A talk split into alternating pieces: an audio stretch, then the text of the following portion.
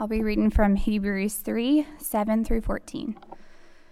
Therefore, as the Holy Spirit says, Today, if you hear his voice, do not harden your hearts as in the rebellion on the day of testing in the wilderness, where your fathers put me to the test and saw my words and saw my works for 40 years. Therefore, I was provoked with that generation and said, They always go astray in their heart. They have not known my ways. As I swore in my wrath, they shall not enter my rest. Take care, brothers, lest there be in any of you an evil, unbelieving heart, leading you to fall away from the living God. But exhort one another every day, as long as it is today, that none of you may be hardened by the deceitfulness of sin. For we have come to share in Christ, if it is indeed we hold our original confession, confidence, firm to the end.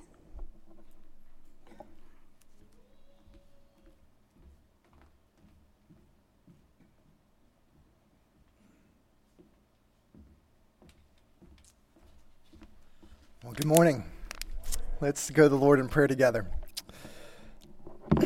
Father, we are so grateful for your love, for your grace, for your redemption. And Lord, now we thank you for your word that is good and true and imperishable, unfading. Father, we thank you for this wonderful word that is faithful in building up your church in accordance to your Spirit's power. And Father, we pray now that as we enter into this time of the sermon, Lord, that the words from my mouth would be first and foremost pleasing to your ears and faithful to your scriptures. But Lord, that they would be used by your Spirit to, to build up the saints who are gathered here on this Sunday morning for worship. Father, we pray that you would open our hearts to the truth of your word, and Lord, that you would give us eyes to see and ears to hear the truth that awaits us from Hebrews this morning. And it's in Jesus' name we pray. Amen. Amen. All right. Well, this is our first Sunday in a new location. So, thank you for being here this morning. And I guess nobody got lost on their way over here, so that's a good sign. So, you made it, and hopefully, we didn't leave anybody behind. But, uh, but thank you for being here this morning, and just so excited to, to be regularly meeting here now. And so, thanks to all who came out yesterday. But we're looking forward to this being a, place where uh, we can meet for the time being. And again, the church isn't a place, it's a people. And nothing like being a church plant reminds you of that truth, um, as where we're constantly in a season of change and growth. But, but thank you for being here. And as you can see, it's a little bit more comfortable. You're not quite as squished, right? And uh, you don't have to, to go to the bathroom and everybody can hear you, right, during the middle of the service.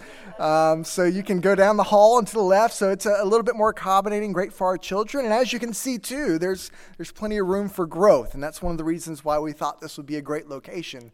Um, is it gives us room to expand and to see new people. And so, even though we're not officially a church yet, and we haven't publicly launched to the community, um, again, feel free as the Lord leads. If you want to invite somebody to come and worship with us, that is always encouraged.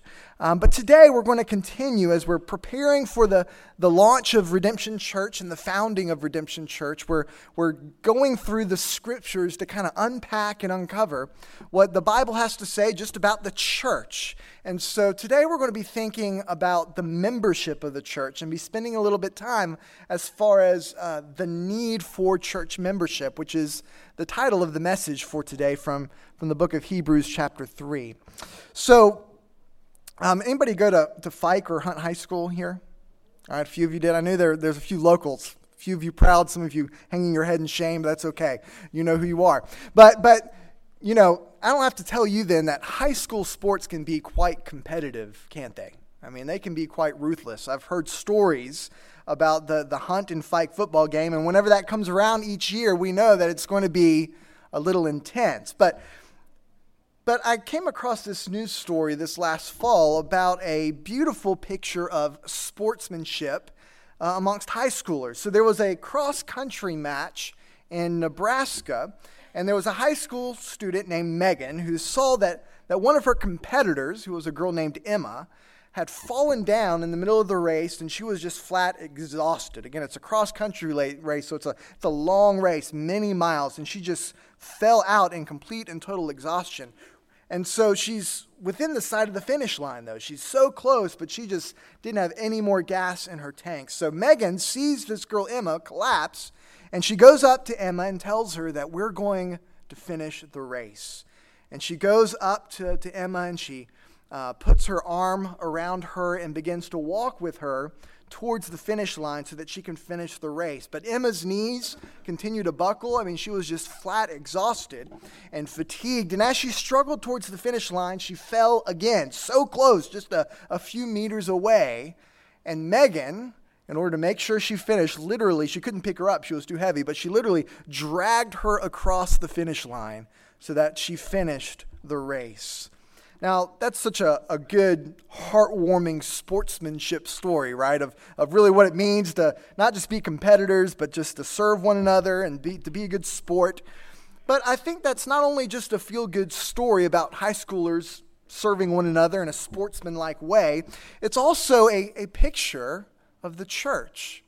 Because the church is an assurance of salvation co op.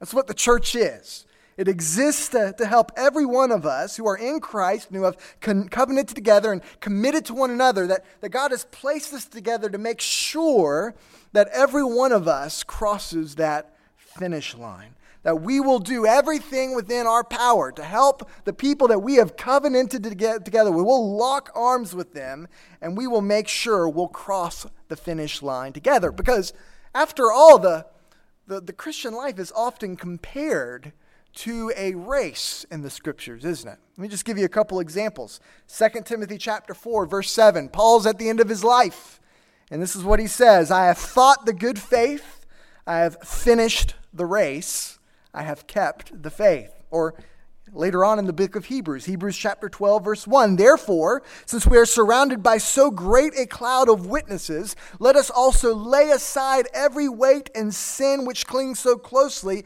and let us run with endurance the race that is set before us. So the Christian life is a marathon, it's a race. And when we are in this marathon of the Christian life, we will also find that we need one another's help.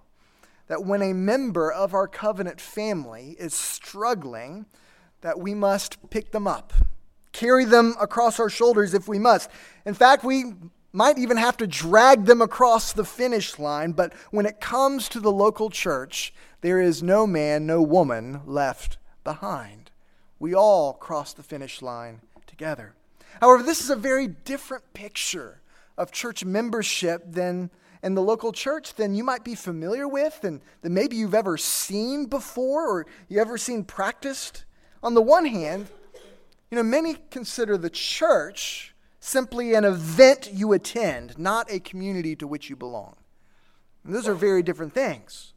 So, because people see church as an event, you have a lot of people who are just completely uninterested in membership. That sounds too committee for, for culture nowadays, right?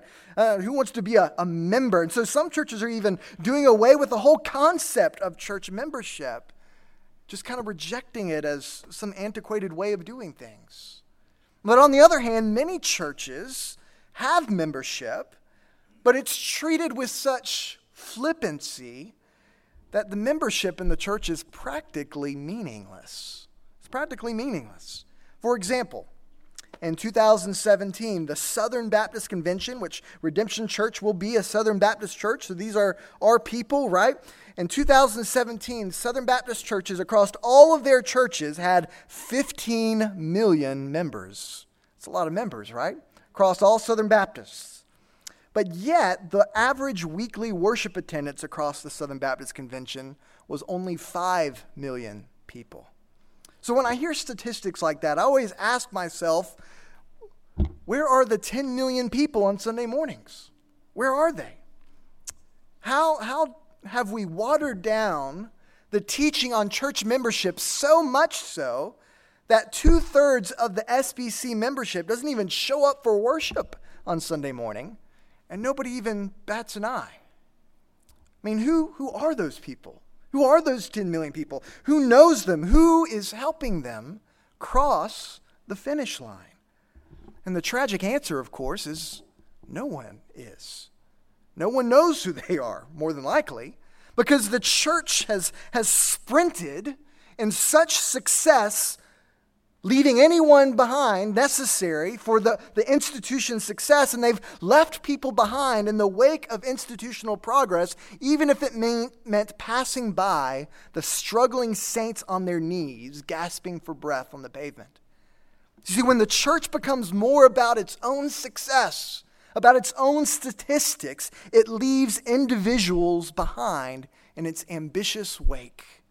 See, rather than a covenant family, and a uh, assurance of salvation co op, the church has in many ways become a cold, mechanical, distant organization driven by statistical success. You see, as we prepare to plant Redemption Church, we want to take covenant membership seriously. Why? Well, because the Bible takes membership seriously. And as we read the New Testament, particularly in passages like the one before us from Hebrews chapter 3, 7 through 14, we see that, that Christians are called to exhort one another in order to protect one another from the deceitfulness of sin, so that we might hold our confidence in Christ in the end. So here's the, the sermon in a sentence, a summary statement, right? Here's what I'm going to try to, to teach you from this passage that we practice covenant church membership because we confess our wavering hearts and we acknowledge our need for the church so that we might finish the race of faith. So we acknowledge our wavering hearts. We confess that our hearts are prone to wander. And we acknowledge that we need the church. We need a covenant group of people who can care for us and look out for us and watch us so that we don't fall away, so that we continue in Christ, finishing our race faithfully, so that we cross the finish line. So let's talk about that, that first aspect, right? We confess our wavering hearts. We confess our wavering hearts. So, the, the book of Hebrews, we're just kind of jumping right in the middle of it. So, let me give you a little bit of a context of what's going around this book before we begin. So, so Hebrews is a homily. It's a sermon. It's addressed most likely to a congregation. And though we are unsure of the identity of the author of the book of Hebrews, we do know that this is an individual that had a deep understanding of the Old Testament. And so, a key theme in this sermon in the book of Hebrews is this idea of recurring calling for perseverance. The author of Hebrews is always stopping in the middle of his argument saying, Hey, by the way, this is why you need to hold on. This is why you need to continue. This is why you need to persevere. Don't abandon Jesus. He's constantly giving those warnings and those cautions, those exhortations, because following Christ has never been easy, despite what people might tell you. It's never easy. And during the first century, century, it was really not easy because the intensity of the persecution during the early church was so heavy, so difficult, so hot that many of the Christians were beginning to wonder if following Jesus was even worth it or not. Is it worth following Jesus if it's going to be this bad, if the fire is going to be this hot? And for some, the fire was getting so hot that they decided to just walk away from the faith. And so the author of Hebrews is providing warning after warning, caution after caution for the church to persevere in the faith, to not abandon Jesus. That through every fiery trial, he summons them to endure in Christ, to persevere till the end. So, as Jesus said in Mark chapter 13, verse 13, it is only those who endure to the end who will be saved. So, though we are justified by faith alone, meaning that by our profession of faith we are immediately made righteous before God, saving faith does not appear and then disappear, but rather it endures till the end. It continues over the course of our lives until Jesus calls us home. So, endurance is the mark of those who have been truly born again. Endurance is the mark. Those who have fallen away from Jesus prove that they never had a believing heart to begin with. As our confession of faith puts it, they were superficial professors, right? They weren't they didn't really put their faith in Christ. So, to go back to our racing analogy, the Bible says quite clearly it's only those who cross the finish line that receive the prize. Those who endure in faith to the end. And it's not that our endurance is a work that justifies us. It's not what the scripture says. Our endurance doesn't earn our salvation in any way, but rather those who are truly in Christ will endure till the end by the power of Christ. He holds his saints and their wavering, wavering faith secure until the end. So, though the saints are secure in Christ, the true saints, the author of Hebrews, though, he warns us never to be presumptuous about that. That a prideful confidence in your own ability to persevere blinds you from the deceitfulness of sin that lurks beneath your own heart. As the author of Hebrews warns, we must take care to examine our hearts because our own sin can easily harden our hearts to unbelief. So in Hebrews 3 7 through 11, the author quotes Psalm chapter 95. Psalm 95, verse 7 through 11. And it's interesting, right? Right in verse 7, he affirms the Holy Spirit's authorship of the Psalter, doesn't he? says the, the Holy Spirit says, and then quote Psalm 95 right? Neat nod to the inspiration of Scripture there. So the Psalm 95, it's a historical one if you go back and look at it. And as you look at the psalm, it's, it's designed to teach a lesson. It's designed to look at Israel's history and say, this are, these are some lessons that we need to learn about this psalm from, from Israel's history. So the psalm recalls the grumbling of Israel in the wilderness over the lack of water at Meribah and Massah. So the event referred to in Psalm 95 is actually recorded in Exodus chapter 17, verse 1 through 7. But the psalmist uses this event in Israel, the grumbling over the water, right? Uh, we're thirsty, we need something to drink, right? So they're grumbling against God as they're wandering in the wilderness. And so the author of the psalm uses this event as illustrative of the fact that this is a, the beginning of a recurring pattern in Israel of constantly hardening their heart in unbelief against God. And of course, as we look at Israel's history in the wilderness and trying to get into the promised land, we see just how hard hearted they really were.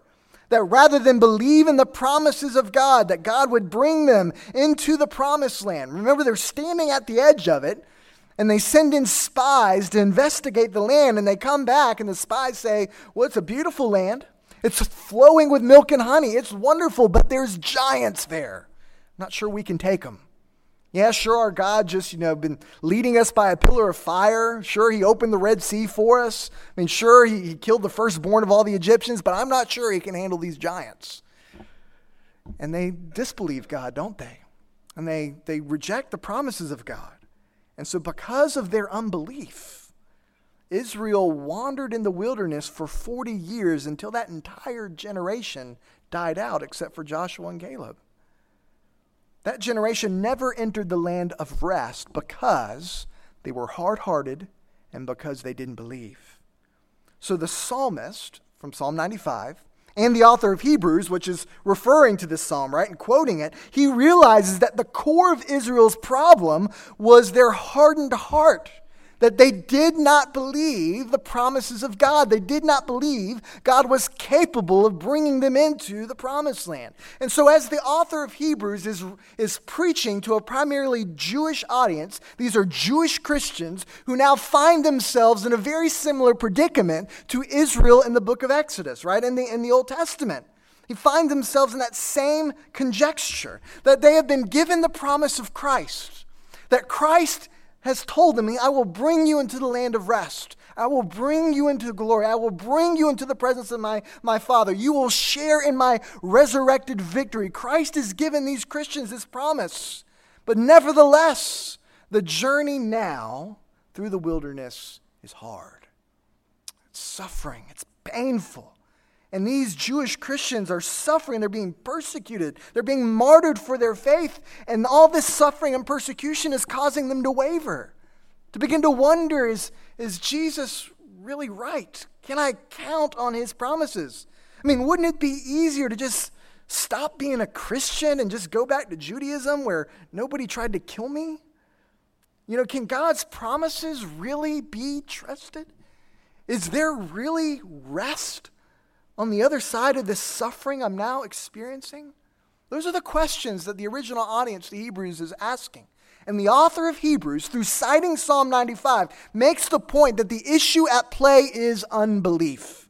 It's got nothing to do with the suffering. It's got everything to do with unbelief. Suffering can certainly make the faithful doubt. Hardship can lead the church to question God's promises. And so, therefore, the author says that they must take care, brothers, lest there be in any of you an evil, unbelieving heart, leading you to fall away from the living God. There's the warning from the passage, right? That sin is pernicious and it is deadly. That sin slowly chips away at our confidence. That even for those who are truly born again and who will truly persevere, we have to be on guard against unbelief. We have to be on guard against our sinful hearts that can slowly begin to erode our confidence in the promises of God. And if we will be on guard against the schemes of the devil, we must know ourselves. We must know ourselves. We must confess. We have to acknowledge that within you, within me, lies this sinful nature that is prone to doubt and to cowardice that though by the Spirit my sinful nature is being put to death slowly but surely by the power of Christ, that now on this side of glory, that sinful nature still lingers, still lingers, still there, still present in me. So we must be vigilant. We must be vigilant and watchful over our own hearts, knowing that our hearts will drift towards unbelief. They will drift towards unbelief. It's just going to start taking you there. Like the undertow of the ocean's pool, our sin drifts us away from the good shore of God's promises. We cannot be naive about who we are, and nor can we underestimate the power of our enemy. And sadly, it seems like every week nowadays we hear about some Christian leader being caught up in the midst of some sin. It's enough so much where you don't even want to go on social media anymore because you always hear about some other prominent Christian figure having some sort of sin issue porn, alcoholism, adultery, some sort of abusive authority. And the list goes on and on and on and on. And when it happens to public leaders in the church, it's easy to, to grab our attention, of course, because they're public, and we tend to kind of look in prideful judgment over these people, and we, and we say, Man, I would never do that. I would never find myself in that situation. However, as soon as we think those words, it shows us just how much we are overestimating our own ability and how much we are underestimating our sin that instead of self righteousness to those situations, we should respond, but for the grace of God, there goes I. You see, knowing our frailty and weakness should cause us to humble ourselves because our sinful hearts should create within us a strong sense of need a need for Christ and a need for His church. So, what does this have to do with church membership? Well, if you don't think you have any need, then you won't be concerned about belonging to a church.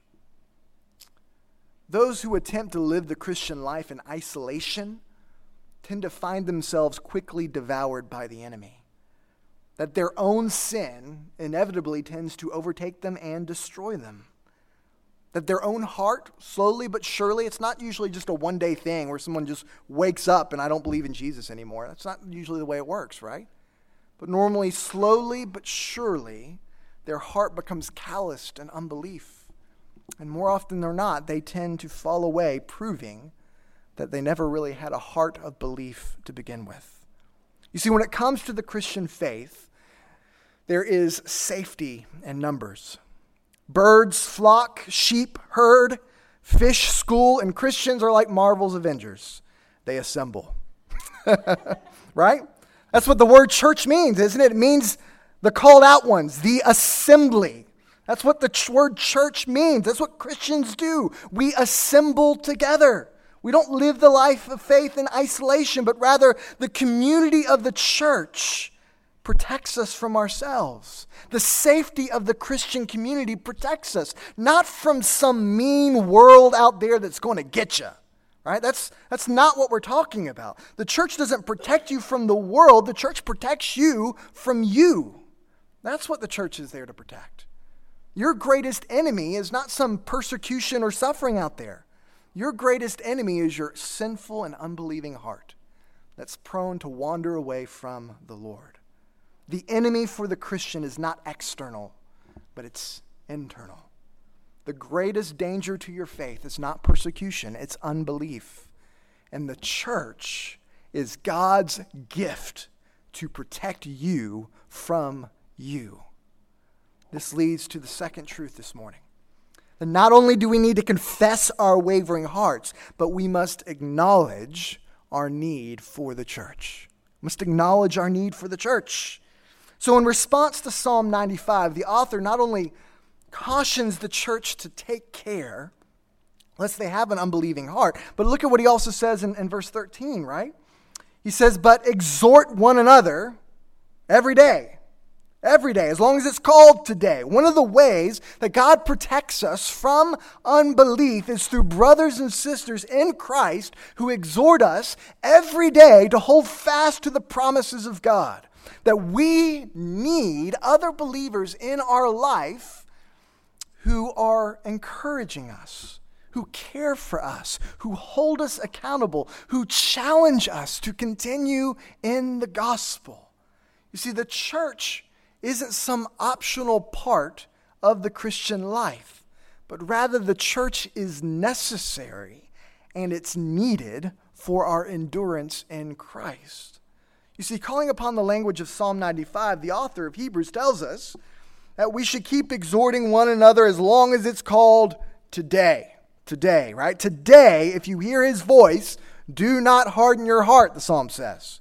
So today, if you hear his voice, do not harden your heart. So, so every day is today until Jesus comes back. Right? We're in the wilderness until we enter into the promised land. Today is the day. So every day, the Spirit is speaking to his saints through the Word of God. Every day, the body of Christ should be spurring one another on in the Word of God. And so, in light of this calling, right, to exhort one another every day until all the promises of God to the church are fulfilled at Christ's return, let me, let me apply that principle in two ways speaking of the consistency and the frequency of church. Let's talk about the consistency real quick. The church should consistently assemble together for the purposes of exhorting each other in the Word of God. It has been the pattern for the church to gather each week on the Lord's Day for worship ever since Jesus rose from the grave. Right, that's been the pattern. And the author of Hebrews makes this point explicitly later on. If you got your Bible open, flip over to Hebrews chapter 10 real quick.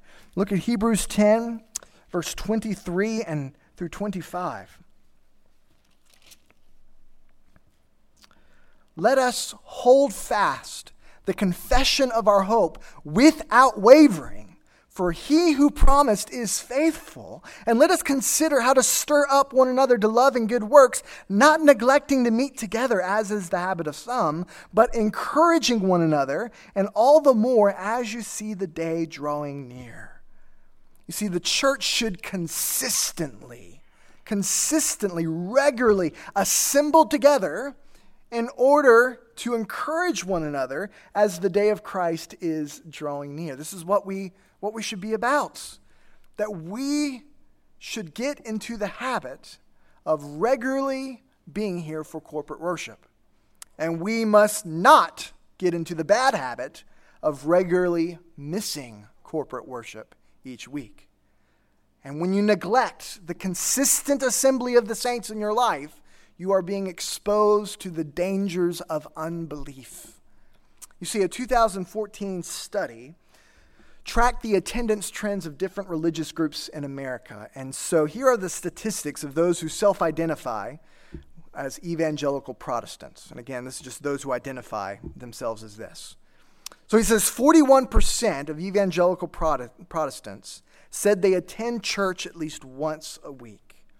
23% said they attend once or twice a month or few times a year. And 10% said they seldom slash never attend. And 25% said they didn't know, which I'm going to assume they're not attending.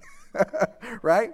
So, what do these numbers reveal, right? Just a, a, survey of evangelicals in America. Well, as many church leaders have noted, including I've recognized in my own observation, people, even committed members of the church, are attending church less and less frequently. So, this is a nationwide pattern that doesn't seem to be going away. Gone are the days, so it seems, where people used to attend church 50 out of 52 weeks of the year. It just doesn't seem to be the normal thing anymore. And what explains this trend? Well, I think lots of things do. I think in general, we, we of course fail to prioritize weekly worship attendance, being here for the, the assembly of the saints. And we idolize a lot of activities that take place on Sundays. There's a lot more competition out there nowadays. Gone are the blue laws that kept things closed on Sundays, right? So people have all sorts of things they can choose from soccer, recreation, leisure, sleeping in, you know, all sorts of things you can do. So people tend to be traveling more as well, taking more and more vacations, and more and more they're not coming back in time to be there for Sunday. They're, they're taking that extra day and missing the Lord's worship. And so I'm not anti vacation, nor am I saying that you can't miss a Sunday every now and then. I'm not being legalistic about this. But what I am saying is that we have to acknowledge that we are now living in a Christian culture that doesn't prioritize nor value the consistent weekly attendance of worship. So, because we live in that culture, you and I, if we're going to buck this trend, we have to prioritize church we have to rearrange our schedules for it. It means we must say no in order so that we can say yes to church. And we must not forsake the consistent assembly of the saints. You see, you always prioritize what's important to you. That's one thing I've learned just through watching people, talking with people. You're going to prioritize what you love. You're going to prioritize what's important to you in your scheduling and your finances, whatever it is, right? And so this trend just is indicative of the fact that for many Christians, the regular, weekly, consistent assembly of the church just really isn't all that much a priority in their lives. I'll go to church if I happen to have a Sunday free. So why don't people make it a priority? Well, I think there's, there's probably two reasons why. One is because we just don't think it's all that important to worship the Lord. You just don't realize it's important to come and gather on Sunday and give worship to the Lord each week. But I think the biggest one's probably the second one, which is reflective of the first, and it's that we just don't think it's needed or necessary.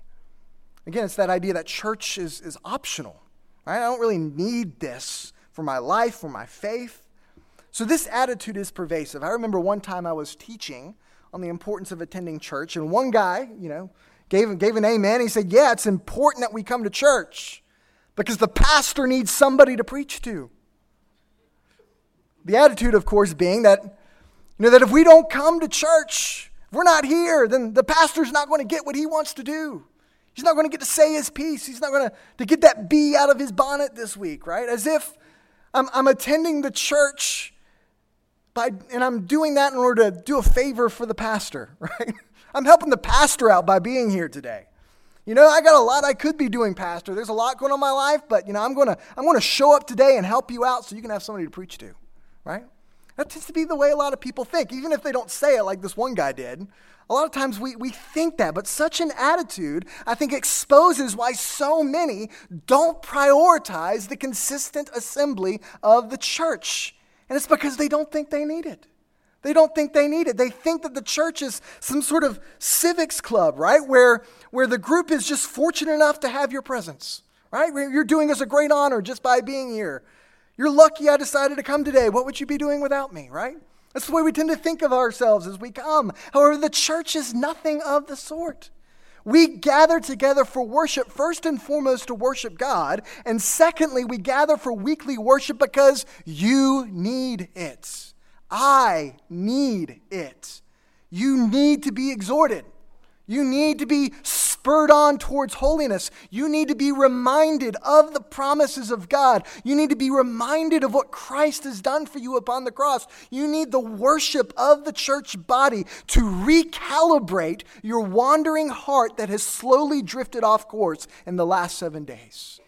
You need the corporate worship of the body. Listen, you're not going to consistently attend worship by the pastor guilt tripping you into it. Right? Guilt's a, a terrible motivator, doesn't, doesn't accomplish anything.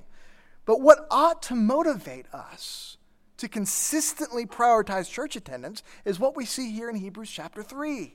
That when you realize, right, when you confess that you are a sinner who has a fickle heart with a disposition to disbelieve, then you will acknowledge that you need the church. I need the church to exhort me to hold fast to my faith in Christ, to stir me up to love and good works, so that I will hold my confession firm till the end. I need these people. I need their ministry for my own soul's sake. You see, you prioritize worship because you're convinced, right? You're convinced deep down in your soul that the church is God's gift to you. You're not God's gift to the church. The church is God's gift to you to exhort you to persevere in your faith until Christ comes again for you. You see, until you realize that, church will never be a priority in your life or in your schedule. It'll always just be something else you do in your life, in your already busy and hectic schedule. So, this whole pattern of missing church is a dangerous one. So, for the sake of your own soul, right? Here in, in Hebrews, God commands you to consistently assemble together with his church. Not just for his own sake and for his own glory, but he commands you to do that for your own good, so that none of you may be hardened by the deceitfulness of sin. That means that if you are going to be a covenant member at Redemption Church, we will love you enough and that we will keep watch over your soul enough that we want to make sure you are consistently assembling with the body, with the saints. How did 10 million people in the Southern Baptist Convention go missing? Well, it's because the body of Christ failed to exhort one another faithfully. Now, we aren't going to be, be standing at the door with a clipboard. I wouldn't use a clipboard. You know me, I'd use an iPad, right? but we're not going to stand there with an iPad ready to, to pounce on you and come to your house right after church, knocking on your door, waking you up out of bed. That's not what we're about, right? But, but at the same time, if we notice that you haven't been around in a month, we haven't seen you any Sundays, right? The elders of the church are going to love you enough and shepherd you enough and care for your soul enough. Well, we're going to come and give you a call and check in and see what's going on because we're worried about you, because we love you, because we've covenanted together. We've agreed to look out for one another, to watch out for one another's soul and that as a member, you have given the church permission to hold you accountable, even to your attendance. We want to care for one another well. We want to exhort one another consistently to attend church. We want to love each other so much that we don't want to leave a sister or a brother in Christ behind. We pray that Redemption Church will be a great success. We pray that this room will, will quickly fill in the coming months and that the Lord would, would bless us in number. And we pray that in many ways, Redemption Church would be a quote, statistical success. But in that, we do not want to leave behind a single soul in the name of expediency and progress and success in the world's eyes. We want to be faithful to what God's word has called us to do in looking out for one another. We don't want to just have numbers for numbers' sake if we're not shepherding and caring for people's soul well, particularly those who have covenant together in Redemption Church. We go and we help our brothers when they stray. We care for one another well. We exhort one another consistently, right? And we love one another and we make sure none are left behind. Let's talk about frequency. So we talked about consistency. Let's talk about the frequency. How frequently should we be doing this? how frequently should we be exhorting one another in the promises of God? And the author of Hebrews tells us, right? Every day. Not just Sundays, not just on the Lord's day, but he says every day. You who are in community together, you in the church, are to be exhorting one another in these promises, right? Of Christ and the hope that we have. The author of Hebrews pushes back on this idea of the church as a Sunday event. You see, a lot of Christians just see church as an event they attend rather than a community to which they belong. Church as an event is all about what happens now, right here on Sunday morning. This is the church, right? And with events like this, even though we're, we're still a small growing congregation, but, but even in smaller growing congregations, people can still get lost, can't they? It's quite easy to come in and, and to hide among the numbers, to even sneak in and out without anybody noticing who you are or whether you've been there or, you know, they, it's easy to, to skip around and, and to not be known or in community in any sense. And, and these Sunday morning people who are kind of attenders only, you know, they're, I guess, better off than people who don't attend at all to church, but, but they are missing the beauty and the intentionality of the community of the church. These people tend to be church hoppers who jump around from congregation to congregation, but they never commit anywhere. They, they're missing out on the beauty and daily exhortation that comes from the community of the church. You see, as we guard against our own unbelieving hearts, the community of the church is the gift that protects us. So when you let other believers into your life, another brother, another sister into who you are, and you share in your struggles, and you experience the accountability and the community of the church, your spiritual growth is going to accelerate. You're going to grow in Christ. You're going to become more protected, more mature in Jesus. More than just attending worship, you need to belong to the covenant community of the church. You need to be a member, a covenant, invested, committed member of the church. You see, the community of the saints is not just a once a week event but it's a daily sharing in one another's lives. It means that you develop relationships with one another, with other believers, and that you bring them into the rhythms of your life. And as Redemption Church, and as we look towards covenanting together, we all need to be intentional of looking for ways that we can exhort one another in the promises of God, not just on Sunday, but in the rhythms of our lives, right? It means that we develop relationships with, with other believers in the church. It means that we check in on them and we let them know that we're praying for them and we know what's going on in their lives and we check in on how they're doing. It, it means that you shoot, send somebody a text message and schedule a coffee with them before work one day and just to counsel with them and maybe read the scriptures together. It, it means that you, you meet the needs of the church by helping a family that's going through a difficult time. It, it means that you intentionally look for ways to exhort the church to faithfulness as long as it's called today. And today's today. And tomorrow will be today, right? Every day we should be exhorting one another to, to these truths. And, and guys, I think we've got work to do here. I think our ladies tend to be much more prone to this than men are, right? Men, we just kind of in our own worlds most of the time, right? Just kind of living living our life midweek. I, I'm constantly amazed by how many text messages Caitlin gets a day and how quickly she responds to them. And, and all of them are often other ladies checking in, praying for each other, providing encouragement, right? What a wonderful thing to see. And, and guys, we just tend not to do that kind of stuff all that much, right? But, we, but whether we're male or female in different capacities, we need to figure out ways, maybe not through texting, but through other avenues, right? Where we can be intentional in one another's lives.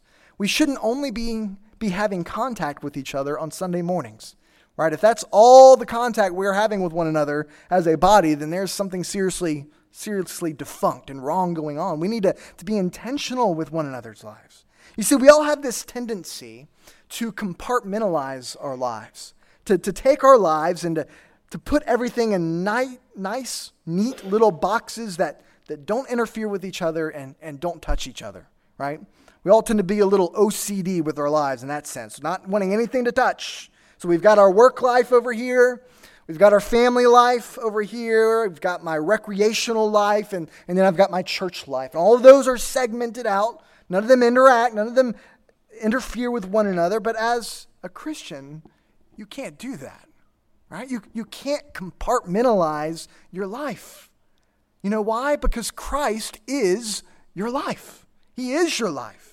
And every aspect of your life is under the lordship of Christ. And therefore, you must steward your life well for the glory of God. This means that your church life ought to splash and spill over into every other area of your life, right? It means that you have contact and fellowship with members of the church outside of Sunday mornings. It means that, that each day you think of opportunities and ways that you can minister to, to your brothers and sisters at Redemption Church outside of Sunday morning. It means you look for those opportunities, finding ways that you can encourage someone else in this room to hold fast to the promises of Christ. You see, the frequency of our life together should be unceasing. It should be a part of our life together as a church. That as a covenant member, we have an obligation to one another to ensure that we are exhorting one another in Christ through the Word of God, who the author of Hebrews will say later on in chapter 3, right? That, that it's sharper than a double edged sword, piercing to the very marrow of our hearts as we press into the Word of God together, and as we encourage one another towards faithfulness in Christ, the church will become a beautiful, a beautiful community that sacrificially cares for one another and protects one another from the deceitfulness of sin. Even if it means a loving rebuke, even if it means the enacting of church discipline on a member, all of it is done in love we must do everything possible to ensure that every one of us crosses that finish line of faith. Now, you might be thinking, well, I've never been a part of a church that understands church membership in this way. The way you're describing this vision sounds exciting, it sounds beautiful, and to be honest, a little terrifying all at the same time.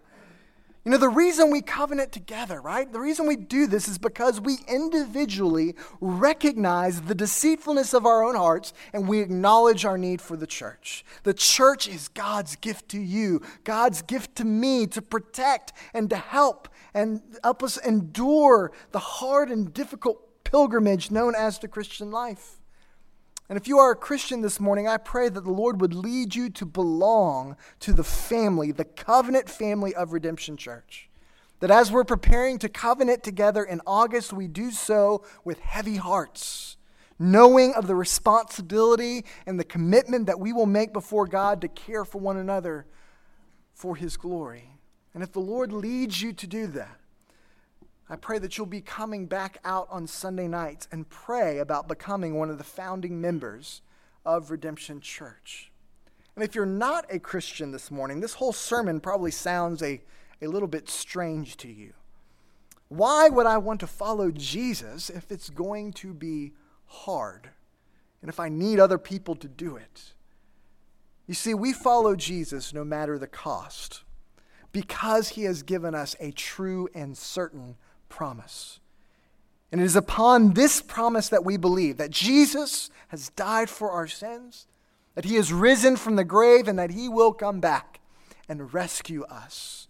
We believe that he will bring us out of the wilderness and into the land of promise. And upon this we believe in faith that the certain promises of forgiveness and grace and peace and rest, those can be yours this morning if you would but confess your sin, turn from it, and trust in Jesus as your Savior and as your Lord. And by doing so, you can know this Christ, this Jesus, as your Savior and Lord, and you can know that your eternity will be secure in Him and that He by His grace, will enable you by His own power to reach the promised land. And we would gladly, gladly welcome you into our own covenant family upon your profession, that we would gladly stand beside you, lock arms with you, and carry you across the finish line upon our backs if we must. For the same Jesus that saved us by his grace will sustain us through all of life's trials and through the gift of His church, He will hold us fast and He will bring us to the land of promise. Let's pray together. Father, we are overjoyed by your gift of the church.